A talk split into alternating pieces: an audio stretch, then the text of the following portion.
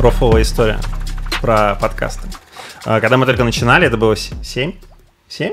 Ну, почти 7 лет. 7 лет назад, да. Мы решили, что мы будем professional podcasters, то есть как у вас, крутые микрофоны, все такое, но у нас сначала этого не было, поэтому мы решили попробовать записать пилот. Мы купили более-менее хорошие какие-то USB-микрофоны. Я себе купил USB Snowball, такой очень популярный круглый микрофон. У тебя, Андрюха, был твой...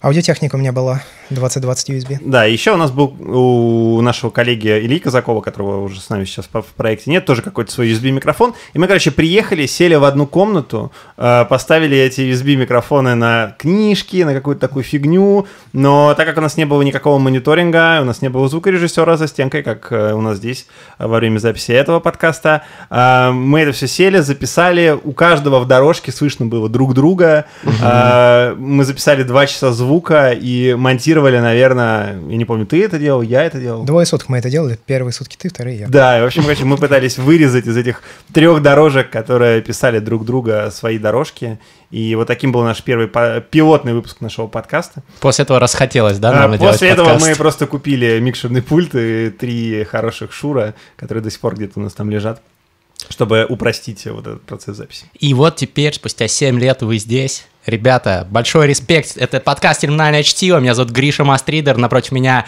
мой замечательный, великолепный и теперь еще максимально брутально выглядящий соведущий Александр Форсайт. Если вы слушаете этот подкаст в аудио, посмотрите обязательно в видео, вы не разочаруетесь. И это подкаст об исследованиях, инсайтах и трендах развития общества. В нем мы встречаемся с интересными гостями, балагурим и даже в конце немножко фристайлем. Обязательно дослушайте до этого момента. Амптипе. И представлю наших крутейших гостей, это гуру подкастинга, так сказать, стейкхолдеры одной из крупнейших подкастинговых империй в русскоязычном пространстве, это BeardyCast или BeardyCast, в зависимости от того, из какой части земного шара вы. Это Сергей Епихин и Андрей Барышников. Парни, привет. Я хочу поаплодировать твоему приветствию. Это просто в лучших традициях найт-шоу было сейчас. Ну, у нас лучшие традиции терминального чтива. Вот. И, конечно... это выше планка. У нас учатся, например, такие люди, как Иван Ургант.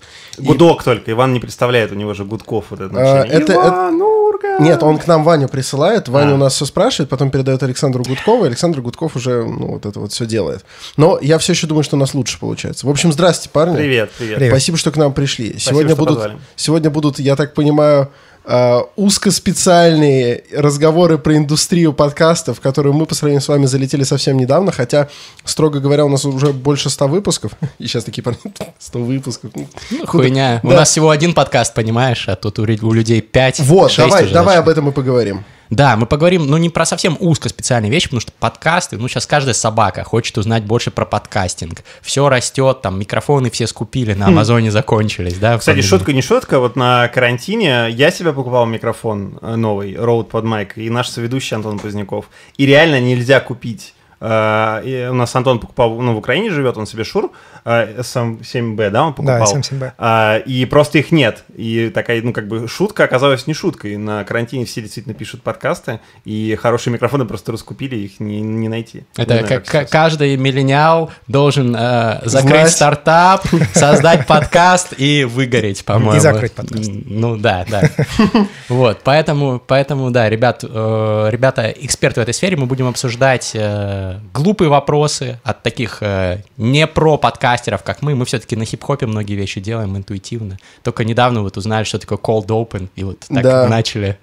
Да, и незамедлительно обозвали это холодным стартом. Короче, вы для нас действительно ориентиры, куда нужно стремиться, чтобы, ну, в сторону профессионализма двигаться. И поэтому расскажите вкратце вот этот вот таймлайн от того 7 лет назад, момента, когда вы решили купить микшерный пульт, и условно до нынешнего положения.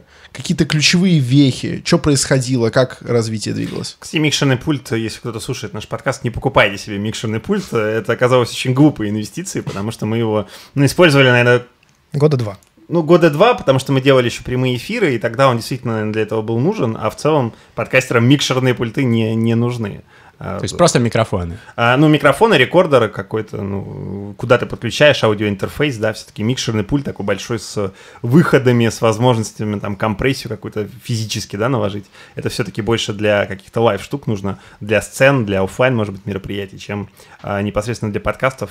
Подкасты проще и легче обрабатывать на посте.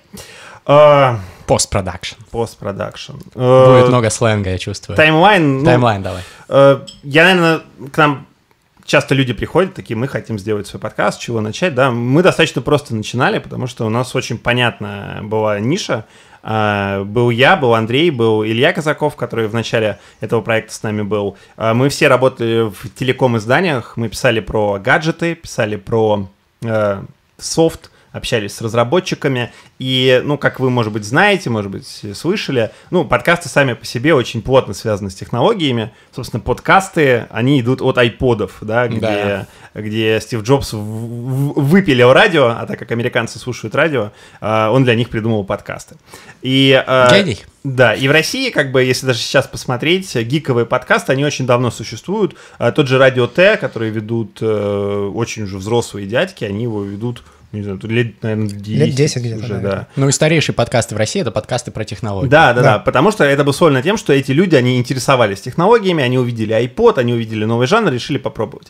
Вот, и как бы мы втроем, в том числе, потому что мы были в этой сфере, мы тоже заинтересовались этим форматом, потому что каждый из нас работал в своей редакции, каждый писал какие-то материалы, которые были, ну, от главного редактора к нему приходили, и очень часто был такой момент, что ты что-то не можешь рассказать, да, что-то не можешь рассказать там по каким-то, ну, маркетинговым причинам, да, что редакция не хочет портить отношения там с рекламодателем. И у каждого из нас был как бы вот набор вот этого материала, который был внутри нас, которым мы хотели поделиться, и нам нужна была площадка, где бы мы могли это сделать. И этой площадкой идеально вписался подкаст, и начинали мы в этом плане не совсем с нуля, потому что, ну, каждый из нас был микроблогером, мы были в Твиттере, мы писали, соответственно, какие-то блоги, заметки на этих изданиях, вот. Я прошу прощения. Ну, технологические блогеры, они постоянно подключены, как Крис Дэнс.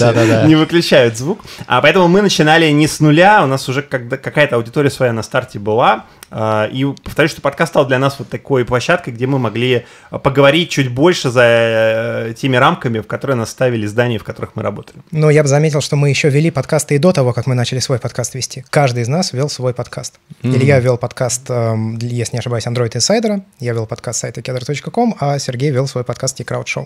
С видеотрансляцией мы сидели в таком подвале, я приезжал несколько раз к нему на гостевые записи. Да, у нас была технологичная школа моего друга, и мы в подвале, там была студия, примерно так, ну, не такая крутая, как у которой пишем мы. Это было давно. Да, это была подвальная студия, но у нас там было все оборудование, и мы даже уже тогда, наверное, лет 8 назад на хорошем качестве, вот мы в записи делали, а мы делали прям в прямом эфире с неплохим продакшеном, с переключением камер.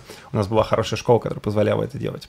Тогда даже слово «подкаст», ну, никто не знал практически. Это была надпись в телефоне, которую никто никогда не нажимает, потому что особо непонятно, что оно тебе даст. Вирус даже не в телефоне, да? У тебя был iTunes, и вот там были подкасты. Подкаст, да, точно, вот я пытался вспомнить, где это было, точно. Мне iTunes нужен был только для того, чтобы с компакт-дисков, короче, перегонять в формат M4A. Вот, звуки. А ты, у тебя была красивая медиатека в iTunes? Ты вот из тех, кто, знаешь, это обложки загружал? Нет, я вот этим не парился, но несколько раз занимался, а так вообще особо нет. И вот была действительно кнопка «Подкасты». Для чего она? Там ничего нет, у меня интернета тогда не было. А если бы тебе тогда сказали, что ты будешь в топе iTunes, подкастов, что бы ты тогда сказал? Ну, я бы тогда, наверное, пошел гуглить. Вот. А мужики вот знали. И что вас именно вместе в итоге свело? Если у каждого был свой подкаст, чё бы не расти? Но они закончились. Каждый ушел из того места, где он работал. Ага. Ну и вот мы как-то сошлись на презентации, если не ошибаюсь, это была презентация Samsung. Samsung нас связал, да, в ГУМе, я как сейчас помню. И вы такие, давайте мутить подкаст, цензуры там не будет, все можно свободно. Примерно так и сделали, это была фатальная ошибка. Почему? А потому что теперь наш подкаст недоступен в Беларуси. Потому что мат. Ну, был мат. И как только ты помечаешь свой подкаст эксплисит-контент, то все. У нас такие же проблемы были. Мне белорусские наши подписчики писали. Все через это обжигаются. Все подкастеры. Ёбаный насос. Извините, простите. Белорусы. Лукашенко. Вот, ну, на YouTube можно нас смотреть для тех, кто На самом деле, правда, когда нас позвали в Минске на радио поучаствовать, там, 2 получасовые программы записать, нас особенно предупредили, чтобы мы даже сленг особо не использовали.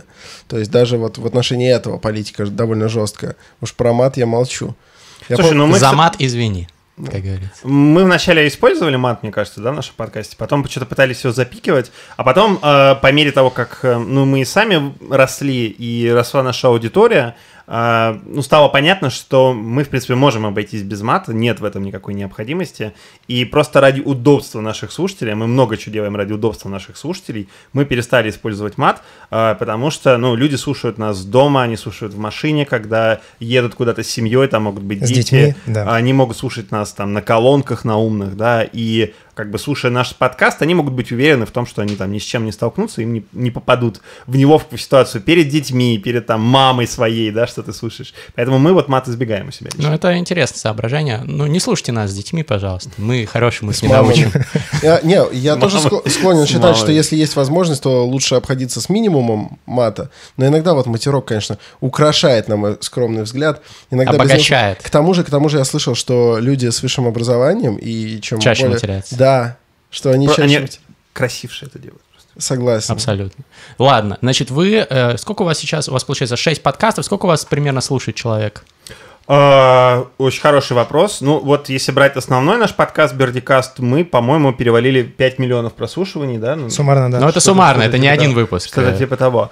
Нас слушают, если говорить про BeardyCast, то где-то в среднем 20 тысяч человек на выпуск, да? Мы выходим только в звуке, то есть мы не выходим на YouTube, например. Все-таки YouTube самая, популярная площадка. Мы об этом, наверное, может быть, сегодня, да, еще чуть позже обязательно поговорим. В звуке нас слушают 20 тысяч человек, это не прослушивание, потому что мы используем хостинг, который нам показывает именно людей. То есть прослушивание больше. Да, прослушивание больше. Долгая история, на самом деле, да. Да, там кривая какая-то эта система, я до сих пор в ней не разобрался. Кто-то считает прослушивание, кто-то считает людей, но по нам мы можем сказать, что у нас раньше были цифры в 4 раза больше, у нас было 70-80 тысяч прослушиваний на эпизод, а потом нам так нажали кнопочку. Переключили статистику, и мы такие сели, такие... А вас меньше стали слушать или там другая методика подсчета? Нет, методика подсчета другая, но ты, когда слушаешь подкаст с сервера, то он скачивает файл не за один присест, а он скачивает его отдельными частями. И у тебя, получается, один человек скачивает подкаст, допустим, длиной 2 часа, и суммарно 8 кусочков. Это как 8 прослушиваний засчитывается. Хитро. Да, когда статистика поменялась, стал один человек, опа, статистика упала, мы такие сели. Окей. Рекламодатели такие, да, дешевле. А не было тогда никаких рекламодателей, ты что? Не. А кстати, когда появились в подкастерском этом мирке, мане-мирке нашем, когда туда пришли рекламодатели. Имеется в виду, мы же не можем по себе судить, мы достаточно все еще нишевый игрок, мы братва только рвется к власти. Погоди, а в этом выпуске есть рекламная интеграция? Нет. По-моему, нет. Черт.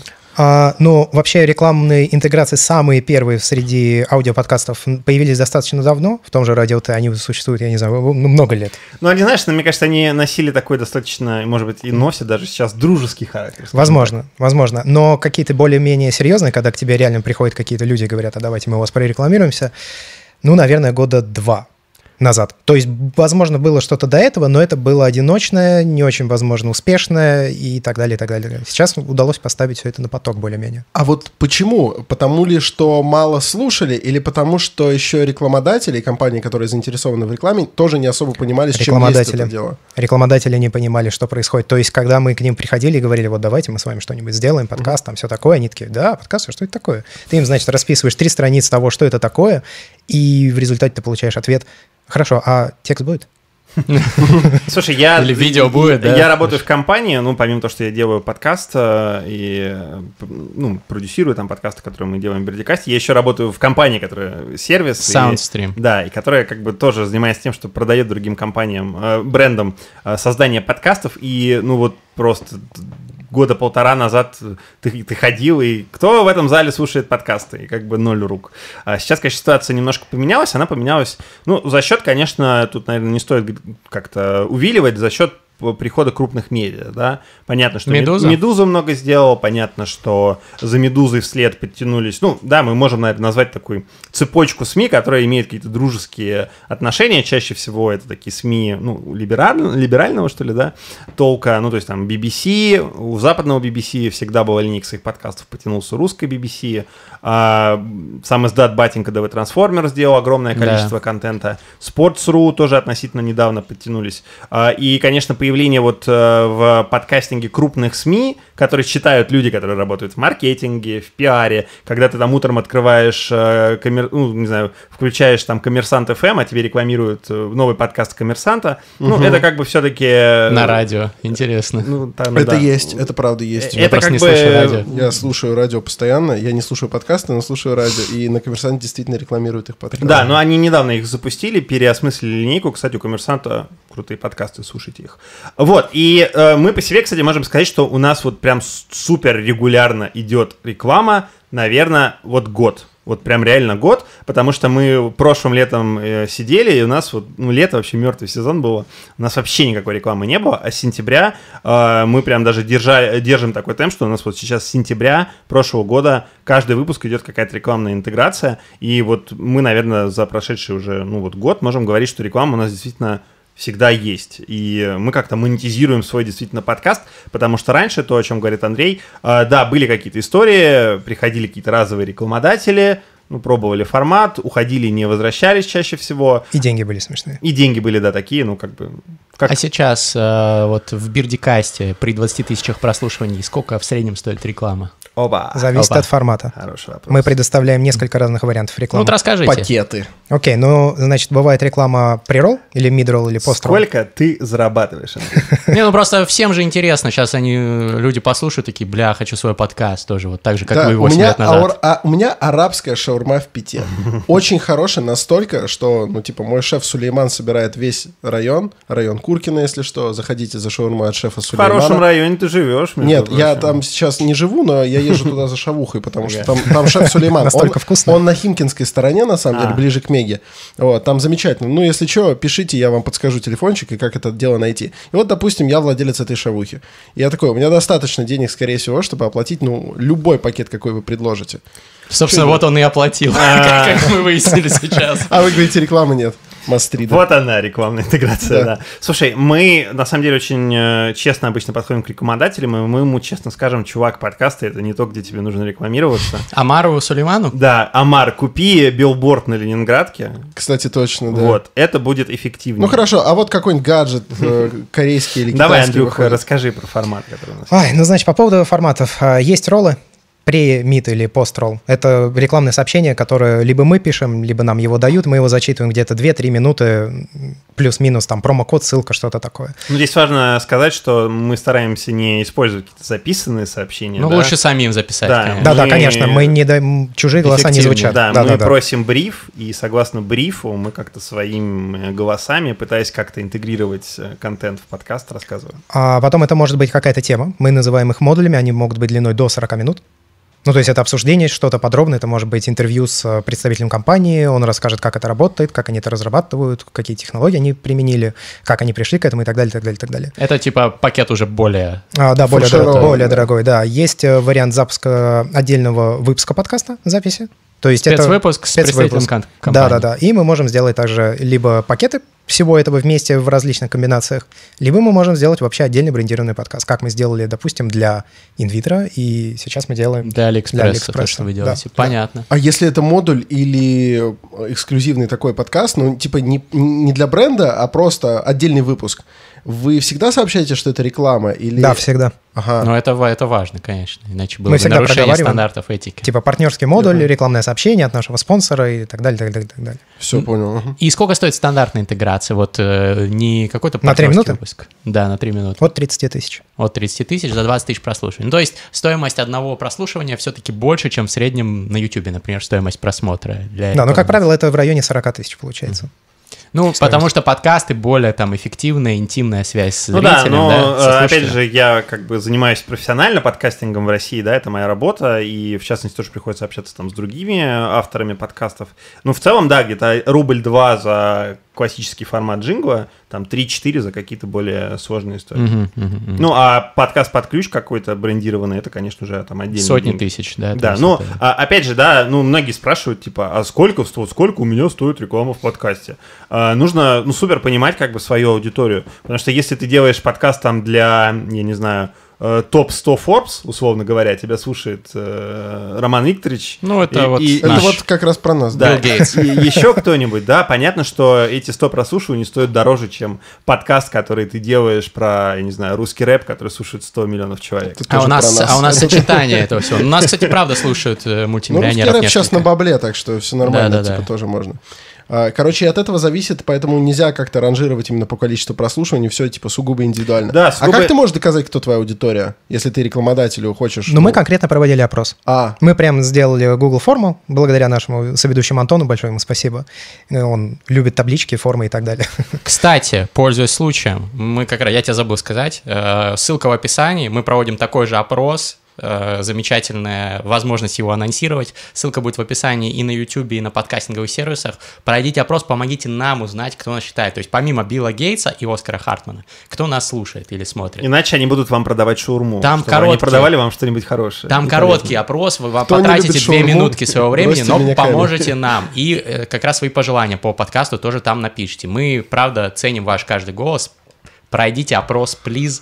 Спасибо заранее. А просто супер классная штука, потому что, ну, стандартная аналитика по подкастам достаточно так себе. И, ну, главный, наверное, ее минус в том, что она даже не может... Она может показать тебе геолокацию пользователей там по странам, но... По городам тоже. Ну, вот наш хостинг по России не показывает. Показывает. Статистику. Показывает. Fireside показывает. Нет, Libsyn показывает. Ну, да, Fireside не показывает. Короче, ну, там путаница. Да, все зависит от хостинга. Да. Это большая проблема, головная у всех подкастеров, которые сейчас есть в аудио особенно. Не все хостинги предоставляют прям супер детальную статистику, и вот опрос аудитории — это как раз тот способ, чтобы чуть лучше понять, кто, где тебя слушает, и, ну, для себя еще полезно мы поняли, как пересекается аудитория. То есть там люди слушают нас, а еще они слушают кого-то, да, и там, понимая это, ты можешь, ну, примерно понять, например, что тебе, может быть, не стоит говорить там про такие же темы, как у ребят из другого подкаста, чтобы людям было интереснее тебя слушать. Или наоборот, стоит затронуть какую-то тему, которая... Да-да-да. Ну, кстати, мне кажется, у нас с вами пересекается частично аудитория, потому что, ну, у меня традиционно вот на моих блогах еще, там, начиная с Мастридов, телеграм-канала, там очень много айтишников и чуваков, которые интересуются технологиями. Типа у меня IT треть подписчиков на Мастридах. Я уверен, что очень многие из них слушают вас и, конечно, многие слушают терминальное чтиво. У Александра, конечно, там одни миллионеры, но я думаю, что кто-то из них, из его аудитории тоже наверняка интересуется трендами в технологиях. Вполне возможно, иначе что бы они слушали. Тут же не только я. Тут вот живые разговоры. Короче, какая, в общем, самая хлебная сфера, если человек такой: я хочу стать подкастом ради бабла. Ну, спойлер, типа, сложно, потому что ниша сейчас, я так понимаю, стремительно наполняется. Но вопрос там, в какой сфере ему... Куда ему сунуться, чтобы прям поднять бабок через какое-то время? Нормальных таких, чтобы как Моргенштерн потом ходить. Это сложный вопрос. Я бы, наверное, не так ставил вопрос, потому что человек придет с ожиданиями, уйдет с ничем, потому что практика показывает, что пока ты не выстроишь доверие аудитории между тобой и своими слушателями, ну, ты можешь дать рекламу, но это выхлоп будет около нулевой.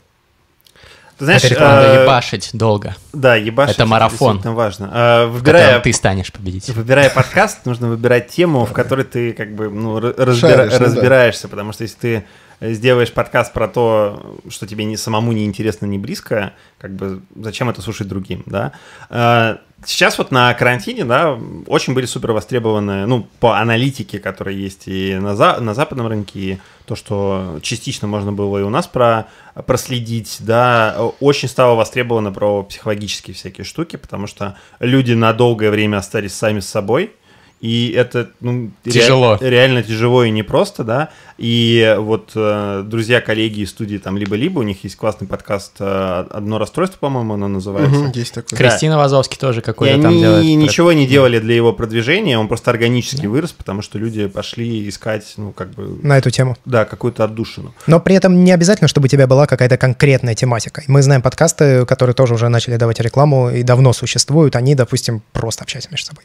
Ну, то есть это просто просто общение о чем угодно. У нас долгое время в таком формате происходил наш подкаст. И вполне заходил, но вопрос мой, он на самом деле был перед следующим, то есть такой четкой сферы, которую можно посоветовать, нет. А чем занимается в таком случае... Я же, или это ты говорил, что будут, в общем, глупые вопросы.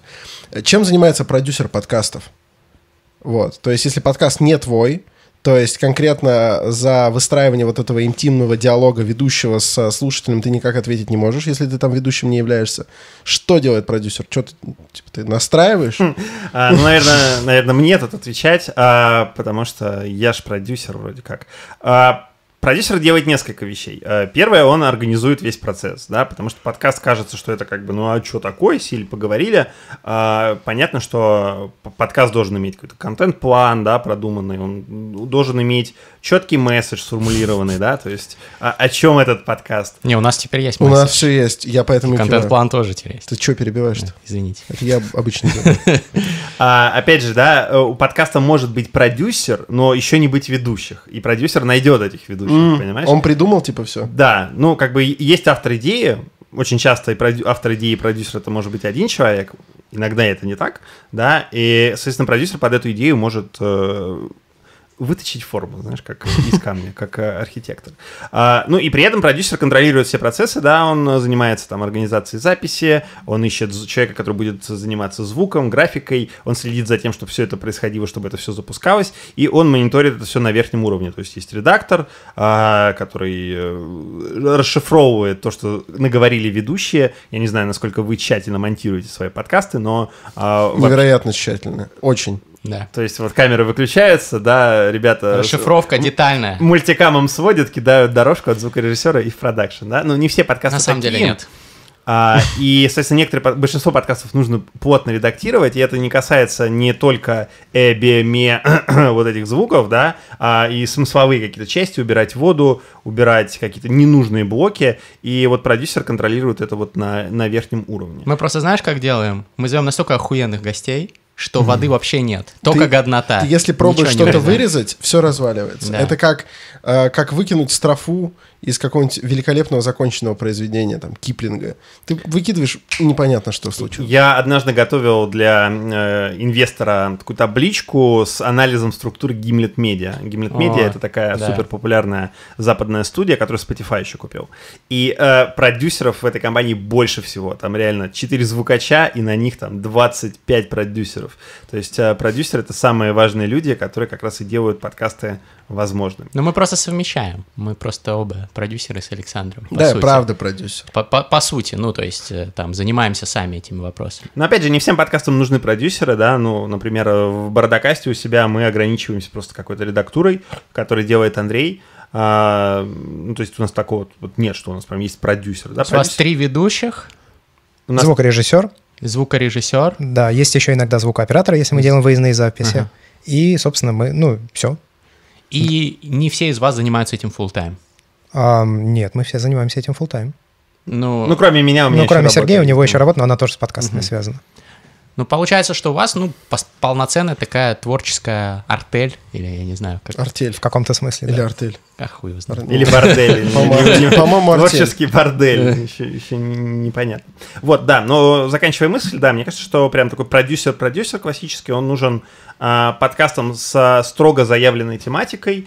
Все-таки классическим разговорным подкастом, вот как мы сейчас делаем, да, они скорее выезжают где-то на харизме и личностях ведущих, и люди чаще всего слушают их.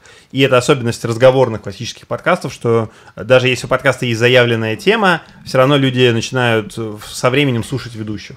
Мы это, допустим, на своем подкасте ощутили, мы все-таки, ну, как бы изначально таки говорим про технологии, но сейчас мы совершенно спокойно можем затрагивать в своих подкастах какие-то отвлеченные темы, поговорить про кроссовки, поговорить еще про что-то, и людям, которые нас слушают, им все равно интересно, потому что им интересно, ну, уже интересно слушать нас. Ну, да. Потому что, по сути, вот я не помню, где это читал, но подкастер, он становится как бы другом для людей, которые слушают его постоянно, ну, то есть ты проводишь, если ты час каждую неделю слушаешь терминальное чтиво, то Александр Форсайт для тебя это как такой уже практически Кент, это такой, ну, наверное, наставник в каком-то плане, ментор, который... Ментор на полчаса в неделю. На час. Ну, в смысле, я же... Ну, да. Как Баста в голосе, например. Ну, неплохо. Нехорошее сравнение, да. Вот, и формируется... Это, знаешь, проблема нашего общества современного, потому что мы все такие цифровые, все такие электронные, и понятие «друг» социальными сетями, оно окончательно вымылось и нивелировалось. Если раньше мы еще ходили друг к другу в гости в приставку играть, даже сейчас этого не делают люди, потому что у всех есть PlayStation Network, есть там Xbox Live, гарнитуры, ты можешь просто подключиться и там с друганами в FIFA, в Destiny по интернету поиграть. И людям этого не хватает, и поэтому во многом подкасты как жанр сегодня, наверное, так востребован, потому что как раз вот то, о чем ты говоришь, люди многие ассоциируют людей в своих наушниках, колонках со своими хорошими близкими друзьями, потому что они следят за ними во времени. Мы в своих подкастах там рассказываем, съездили личная отдохнуть, история, да. С девушкой расстались, тоже, да. Начали жить вместе. То есть вот эти штуки, они где-то всплывают, и действительно у человека складывается ощущение, что, вот он твой друг. Получается, что подкастеры — это как в Японии есть сервис аренды друзей почасовой. Вот мы, по сути, этим. Примерно, да. Но наши гости все-таки слегка обитают в технологическом пузыре, потому что пацаны... с окраин, они все еще ходят друг к другу играть в приставку. И не потому, что у них нету PlayStation Network. Я просто у меня приставки даже нет. У меня приставки тоже нет, поэтому я могу путаться в терминах. Но они ходят чисто покайфовать вживую, там вместе чипсонов поесть. Колка и чипари. Да. Колка и чипари. Да. Я биохакер, поэтому просто... Только колка зеро. Только зеро. Ладно, выпьем давайте, ребята, за замечательный выпуск и продолжим. Смотрите, парни, получается, вы один из самых популярных подкастов в России, и при этом у вас 20 тысяч постоянных слушателей. В среднем. В среднем, хорошо. Вот. А у нас, например, где-то в среднем 10 плюс тысяч слушателей, у нас еще на YouTube определенная аудитория сейчас формируется, то есть, по сумме где-то примерно так же получается. И мы считаемся с вами популярными подкастами. Но есть более популярные. Но вот мне кажется, что мы все просто, даже ни в какое сравнение не идем с чуваками, которые просто знамениты, типа Поперечного, да, которые приходят, или Куджи подкаст, которые чисто на Ютубе делают подкасты. У них огромная аудитория. Почему вы не делаете на Ютубе?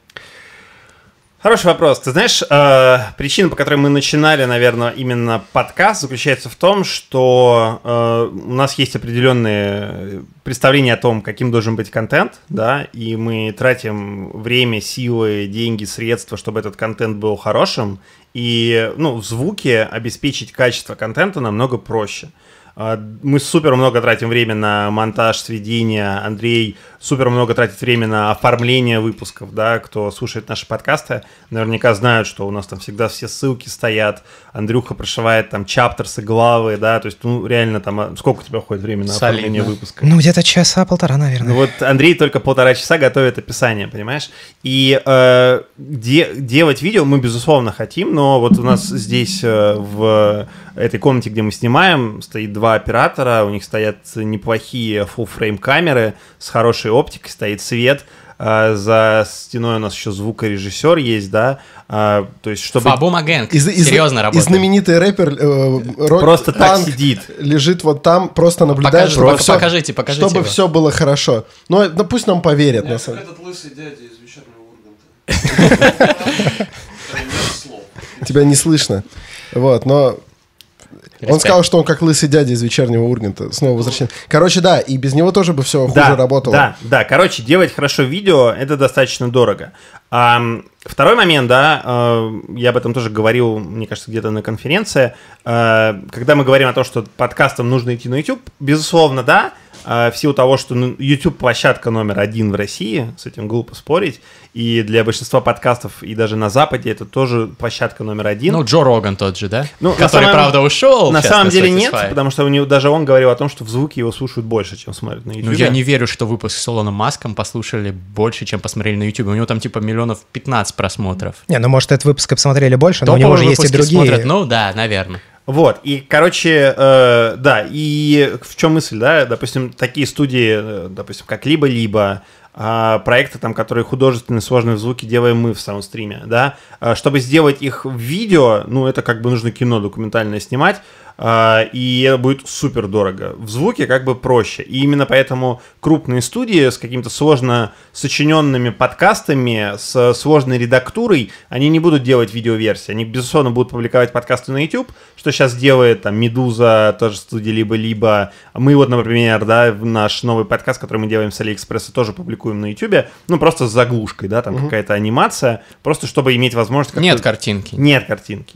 Да, потому что если ты вот сейчас будешь монтировать это видео так, как мы монтируем наши подкасты, убирая лишние вздохи, убирая оговорки, видео все будет вот такое, да, и я буду вот здесь как Карамба ТВ, помните, да, популярные штуки, где люди вот так вот мелькают, вот этот нарезанный монтаж, да. Слушай, ну не так уж и много оговорок, вот Александр вообще на рафинированном русском говорит, я иногда запинаюсь. Александр батя просто. Так это факт, вот, и вы тоже вроде бы говорите очень даже грамотно, поэтому мы почти ничего не режем на самом деле. То есть мы режем много. Подход Lean Startup, знаете, этот бизнес с нуля, Эрика Риса книга, Lean Startup. Ты просто делаешь как бы, ну, и принцип Парето, да, 80-20. Ты берешь там как бы минимальные усилия и максимальный выхлоп. Да, это правильно, но мы, в общем, внутри нас есть дискуссия по этому поводу. Вы перфекционист. Да, потому что, ну, типа, непонятно. Либо ты делаешь одну версию для YouTube с камерами, где не сильно заморачиваешься, другую делаешь для звука. Как вариант. Ну, либо так, либо ты делаешь какое-то отдельное шоу. Ну, в общем, мы для себя... Ну, я думаю, что мы постепенно, и это одна из ближайших таких задач, которые мы вот даже буквально на прошлой неделе обсуждали с ребятами, что мы, конечно, хотим как-то выходить на YouTube, но мы просто думаем, как это сделать правильно, чтобы это было оправдано. То же самое касается оффлайн-записей. Когда Яндекс пришел в российский подкастинг, у них там была такая история, что они с одной из московских площадок устраивали всем публичные записи. То есть, ну, мы могли бы легко в это вписаться, но мы не понимаем, зачем. Ну, типа, какой смысл? Какой чтобы смысл? Аплодировала толпа удачным панчлайном. Ну, чтобы что? Ну, типа, как бы хорошо звук записать мы можем у себя в домашних историях. В условиях, историях, да. А как бы для чего собираться онлайн? И оффлайн. Короче, мы для себя ответ на этот вопрос так и не нашли, и несмотря на то, что мы устраиваем, там, встречались со слушателями, мы всегда там можем сказать, что мы приехали в какой-то город, приходите, там, встретимся, но как бы классическую оффлайн-запись мы так и не сделали, потому что не нашли ответа для чего и зачем. Вот примерно, наверное, поэтому мы пока не выходим. Ну и здесь есть еще проблематичная штука, что в нашем проекте, не только BeardyCast, а во всех наших подкастах, есть люди, которые живут не только в Москве. У нас есть люди из Украины, у нас есть люди из Канады. Тут я, что да, с ними в курсе. Делать? Ну, то есть выводить их по скайпу через какой-нибудь экран планшета? С планшетом. Видимо, да. Такие времена. Да, поэтому в Москве только мы с Андреем. Ну, да, только мы с Андреем. Ну, почему Олег еще есть? Ну, да, есть еще Олег, звукорежиссер и ведущий одного из наших других подкастов.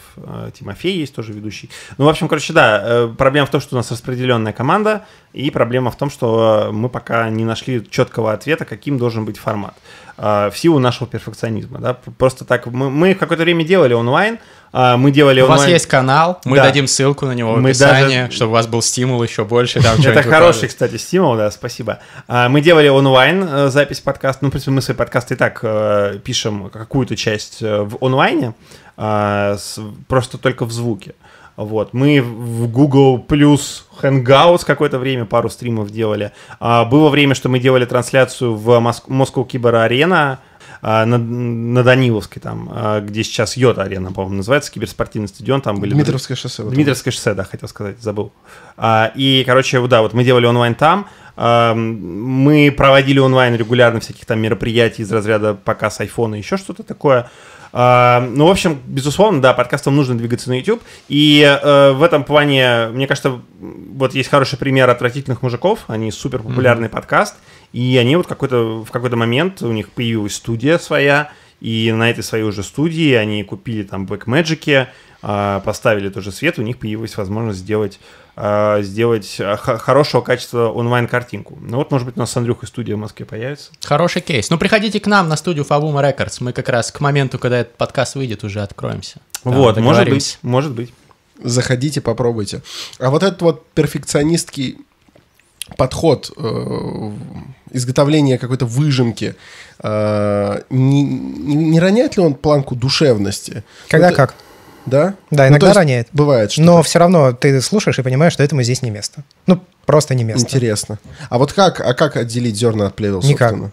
Ну, то есть, просто решил, выкинул, да? Основываясь на каком-то своем опыте. Звукорежиссер присылает мне аудио, я его начинаю слушать на предмет каких-то ошибок и как раз вот таких смысловых частей. И я прям помечаю, типа, с там 5 минуты 13 секунды по там 5 минуту 26 секунду, нафиг. А что бы ты вырезал из вот того, что мы уже сейчас записали? Что мы чокаемся, выпиваем наверняка. Ну, какие-то цоканья, допустим, происходят, когда мы начинаем говорить. На данный момент, я не знаю, ну, отвлечение в сторону гостя, не гостя. Лысый из Урганта, да. Да-да-да. Какие-то такие вещи. Но мне сложно... Но это мелочи. Ну, конечно, да. То есть прям глобально ты бы ничего не вырезал? Нет, нет. Но смотри, мы вырезаем мелочи, и из выпуска, скажем, длиной 1,5 часа урезается суммарно где-то минут 15 таким образом. Ну, это много. Это много. Мы вырезаем минуту, наверное, не знаю, ну, может, 2 из выпуска. У нас самое большое, у нас 40 минут пропало из выпуска, насколько я помню. А что, просто скучно что-то обсуждали? Что-то скучно обсуждали, что-то плохо обсудили. Ну, то есть, вот бывает же, у нас каждую неделю выходит подкаст, и далеко не всегда ты готовишься прямо так, ну, чтобы хорошо было. И ты потом слушаешь, ну вот, ну мы как-то обсудили тему, но бестолково, да. Просто взяли нафиг тему эту. Ну вот просто я недавно прочитал книжку «Make Noise», Эрик Бузум, слышали, да? Да, Мика перевел на русский. Да-да-да, вот на русский недавно вышел перевод, офигительная книжка, там гуру подкастинга, я вот Александру все уши уже прожужжал, и он рассказывает, он делал подкасты, там 99% Invisible, там очень известные многомиллионные подкасты зарубежные, и он рассказывает, что да, нужно там резать, составлять расшифровку после того, как подкаст выходит, там брать, просто там отмечать, что вырезать. Мы этого вот не делаем. Но мы же так делали с книжным челом. Ну, изначально, да, мы делали, сейчас мы без расшифровки, просто, да, что-то там подрезаем по мелочи. Но... Я, кстати, не согласен насчет расшифровок. Я считаю, что это бесполезная трата времени, но меня иногда заставляют их делать. Но мне кажется, это какое-то задротство. Я заставляю Андрюху делать. Да, я считаю, что это бесполезный труд. Ну, то есть он никому не нужен. А вот Джо Роган вообще не режет подкаст, и он самый популярный. Понятно, что это не аргумент, может быть, он был бы еще более популярным, если бы он резал. Ты смотри, это зависит от формата подкаста, да, то есть у тебя есть инструменты, и просто нужно включать Go, когда ты их используешь. Потому что, например, мы вот сейчас сделали коммерческий подкаст для AliExpress, и у нас в первой редакции первый выпуск был сколько? 3,5 часа.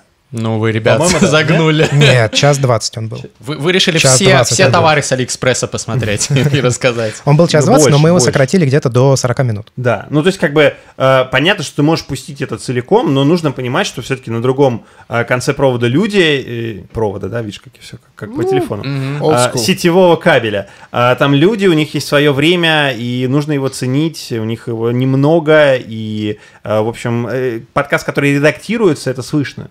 Это слышно, и люди ценят то, что ты ценишь их время. Пишите в комментариях, если хотите 3,5-часовую версию терминала. При трансгуманизме все подкасты будут не меньше 3 часов, потому что времени у людей будет вагон. Они будут заливаться прямо в мозг тебе, знаешь, как в «Матрице», и ты загрузил и типа познал уже. Вот, но, кстати говоря, вот мы тут рассказываем, как мы много вырезаем, но при этом мы не гнушаемся длинных выпусков. Самый длинный у нас был 4 часа. Ну, если точнее, 3,59. Да. Новогодний выпуск, я его помню. Вы что, там напились к концу уже? У нас новогодний выпуск обычно самый короткий. Потому что мы напиваемся еще до...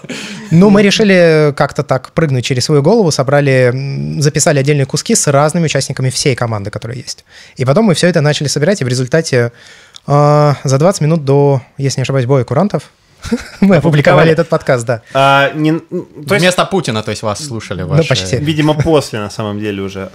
Не надо бояться, и нет никаких правил. Ну, то есть можно заплатить, знаешь, 50 тысяч рублей за курс по подкастингу и выйти оттуда с мыслью о том, что ты должен делать так, как тебе сказали на курсе по подкастингу. Это все так не работает. Мы скоро запустим свой курс по подкастингу, Александр. Я надеюсь, что нет, не надо. Обязательно. Ну, люди должны больше подкастов, мало подкастов, понимаешь? Ребятам потом будет стыдно, что они к нам приходили, потому что они такие, мы частично вписались. Напишите в комментариях, если хотите. Да, у всех свои правила. И мы, то есть есть общее правило, что подкаст не должен быть больше 40 минут. Но мы по себе видим, что людям, наоборот, заходит, когда длинный контент. И они совершенно спокойно возвращаются к подкасту, чтобы его дослушать. Это не проблема.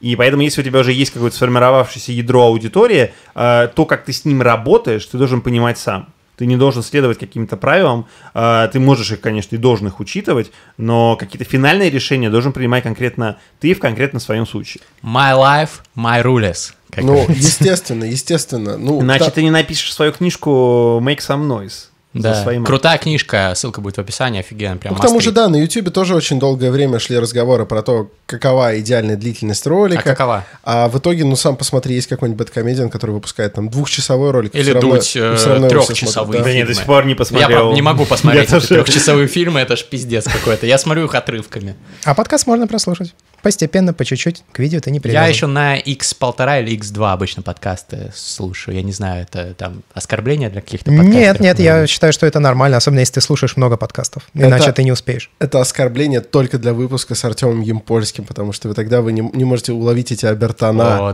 в его голосе. И фристайлы, конечно, не забывайте, если вы слушаете нас на X2 перед фристайлом. Ну, тогда надо Нет, не надо амфитамин. Не надо, ты что? Ты что такое говоришь? Вот это мы бы вырезали. Вот это и мы вырежем. Просто если вы фристайлы на X2 слушаете, то, скорее всего, вы под чем-то. Скажем так, я сначала по-другому сказал, но мы это вырезали. У нас нет, на самом деле нет. У нас есть ведущий, он слушает, по-моему, на 2.8 подкасты. Жесткий чувак. Он постепенно к этому пришел. Просто по чуть-чуть увеличил тренировки. Натренировал свой мозг. Я представляю, какими медленными они ему кажутся вживую, если он вдруг приходит. Это «Думай медленно, решай быстро». Это он слушает, а все... Вот это так. Очень, кстати, забавная штука. Я сам слушаю подкасты достаточно ускоренные. Есть такой подкаст «Инфа 100%». Очень мне нравится. Я его слушал очень-очень долго. Каждый выпуск сейчас пропускаю иногда, но тем не менее. И как-то раз нас пригласили к ним в гости. Мы приходим. И внезапно я слышу таких очень медленных дядек, которые разговаривают очень медленно, и я попал в какую-то прострацию, я не понимал, как с ними общаться, я представлял себе их иначе. Да, бывает такое. Ты теперь думаешь, что все люди разговаривают на X2 просто. Надо на Урал ехать, где вот люди только вот так вот, они когда объясняют что-то, они тебе говорят как можно быстрее. Иногда немножечко замолкают, а потом продолжают. Прикольно, прикольно. Парни, ну прекрасно мы с вами пообщались. Последний, наверное, вопрос, потому что у нас хронометраж. Мы там хотим идеально вот это золотое сечение выдержать. Значит, все-таки тем людям, которые думают, создавать подкаст, не создавать подкаст, заняты все ниши, не заняты все ниши, что вы им скажете? Давай я, наверное, скажу. Ниш огромное количество, на самом деле. В России очень мало нишевых подкастов, потому что все хотят делать что-то прям такое грандиозное. Если они хотят делать подкаст про спорт, они будут про весь спорт делать. Если они хотят делать подкаст про технологии, они будут делать подкаст про все технологии. Люди почему-то не хотят брать маленькие темы, в них разбираться, искать какие-то вот прям незанятые ниши. Про женский футбол, например. Например, да. Не просто про футбол, про женский. Кстати, это было бы интересно. Или про любительские лиги, да, очень популярная тема. Я не понимаю, почему никто до сих пор не сделал подкаст. Вот у Васи Уткина, там у него есть своя команда Эгриси, картавый футбол. На Ютубе это есть, а в звуке нет. Поэтому найти какую-то нишу, которая интересна вам самим, и попробовать ее раскачать. Второе, в подкастинге очень важно, это четко сформулированные правила вот в начале. Вы делаете подкаст раз в 2 недели, делайте его раз в 2 недели. Вы не ругаетесь в подкасте матом? Ругайтесь. Если вы не ругаетесь подкастом матом, не надо делать выпуски, где вы внезапно ругаетесь в подкасте матом. То есть придумайте сами правила и следуйте их. Это тоже важно. Ну и третье, не бросайте делать, потому что это самый, наверное, самый большой бич подкастеров. Они начинают делать подкасты, потом сталкиваются с тем, что их не слушают, или они не зарабатывают, и они бросают это дело, потому что, ну вот мы свой подкаст делаем 6 лет уже практически, и 7-й год. И из них мы там что-то зарабатываем только 1,5 года. До этого мы работали просто потому, что нам было в кайф. И, наверное, самое главное, чего мы добились за все это время, это не какая-то там слава, это аудитория, которая нас доверяет, и репутация, которая у нашего проекта есть, потому что прежде чем мы там сделали несколько коммерческих проектов с Яндексом, мы сделали десяток некоммерческих проектов с Яндексом. И сейчас как бы имя нашего подкаста открывает многие двери, мы приходим там и говорим о себе. У подкастеров есть чат, да, и там у пиарщиков, маркетологов, у них тоже есть свои чаты, они спрашивают, что это за ребята, им говорят, это классные чуваки, можете с ними работать.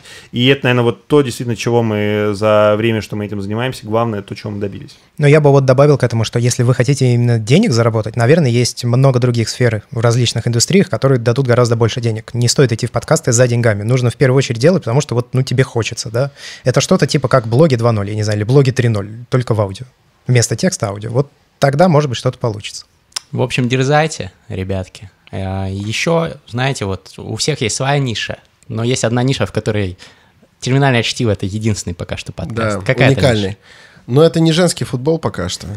Это мужской фристайл. Но иногда немножко женский. Но чаще сугубо мужской.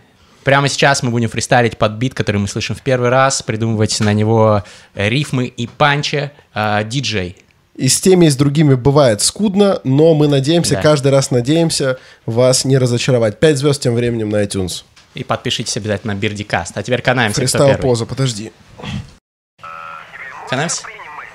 Раз, два, три. Ты начинаешь. Первые ножницы. А не было уговора. Ничего себе. Послушай бит. Послушай бит хотя бы еще квадрат. Послушай бит. Послушай бит. У нас сегодня в гостях BeardyCast. Посмотри на них, попробуй-ка, возрази-ка им. Послушайте еще Мастридера.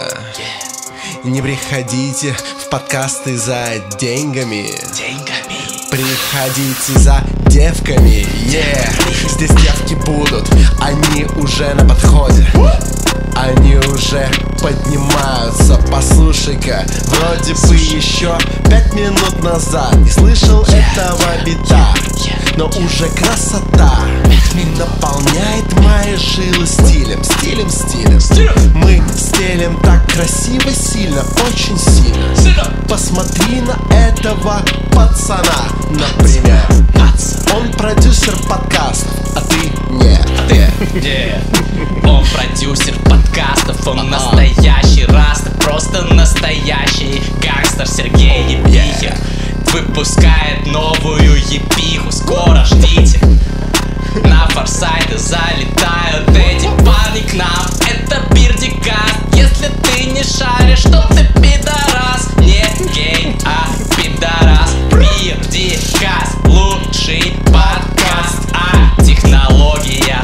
Проверьте свою логику, если вы их не знали. Послушайте фристайлы наши и потом перейдите к ним на iTunes. Эту тусу вам стоит проверить. Если вы не верите, вам стоит поверить мне. Очень клёво, Гриша, очень клёво. Тегайте в комментах Илью Казакова. Было время, чётко делали тогда ещё с ним. А сейчас я уже почти пьяный в дым. Давай поговорим, кстати, мы про человека. Кстати говоря, чтиво BeardyCast, коллаба века. Так вот про человека. Его искал диаген, так он присел на мой член.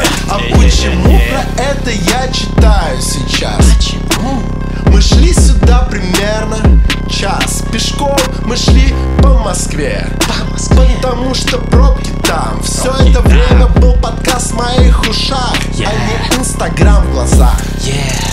Просто поверь. Главные гуру подкастинга Серега и Андрей. Сидят они прямо здесь, прямо здесь. Они прорубили вам подкастинг дверь. Покупай микрофон, заливай на iTunes лимузон. А что, свой подкаст? Если ты пиздатый парень или пиздатая девчонка, то тебе нужно делать это очень четко, очень четко. Лучшие парни страны, парни города. Лайк за лысину и лайк за бороду. Насую за ворот вам. Кстати говоря, здесь BeardyCast. Это четкие пацаны, а ты не пидорас. Ты ведь слушаешь, и ты дослушал до фристайла. Значит уже ты как минимум классный. Ты как минимум на стайле, братик. Я сегодня так фристайлю, что, пожалуй, хватит. Это BeardyCast, это BeardyCast, это BeardyCast, сука, это BeardyCast, сука, это BeardyCast, это BeardyCast, это BeardyCast, это BeardyCast, и терминальное чтиво. 5 звезд на iTunes. 5 звезд на iTunes. Достаточно неплохо получилось. Почему? Вдохновляющие сегодня люди здесь. Вдохновляющие. Все подписались, 5 звезд поставили. Ждите следующих выпусков. Мастридер, Форсайт.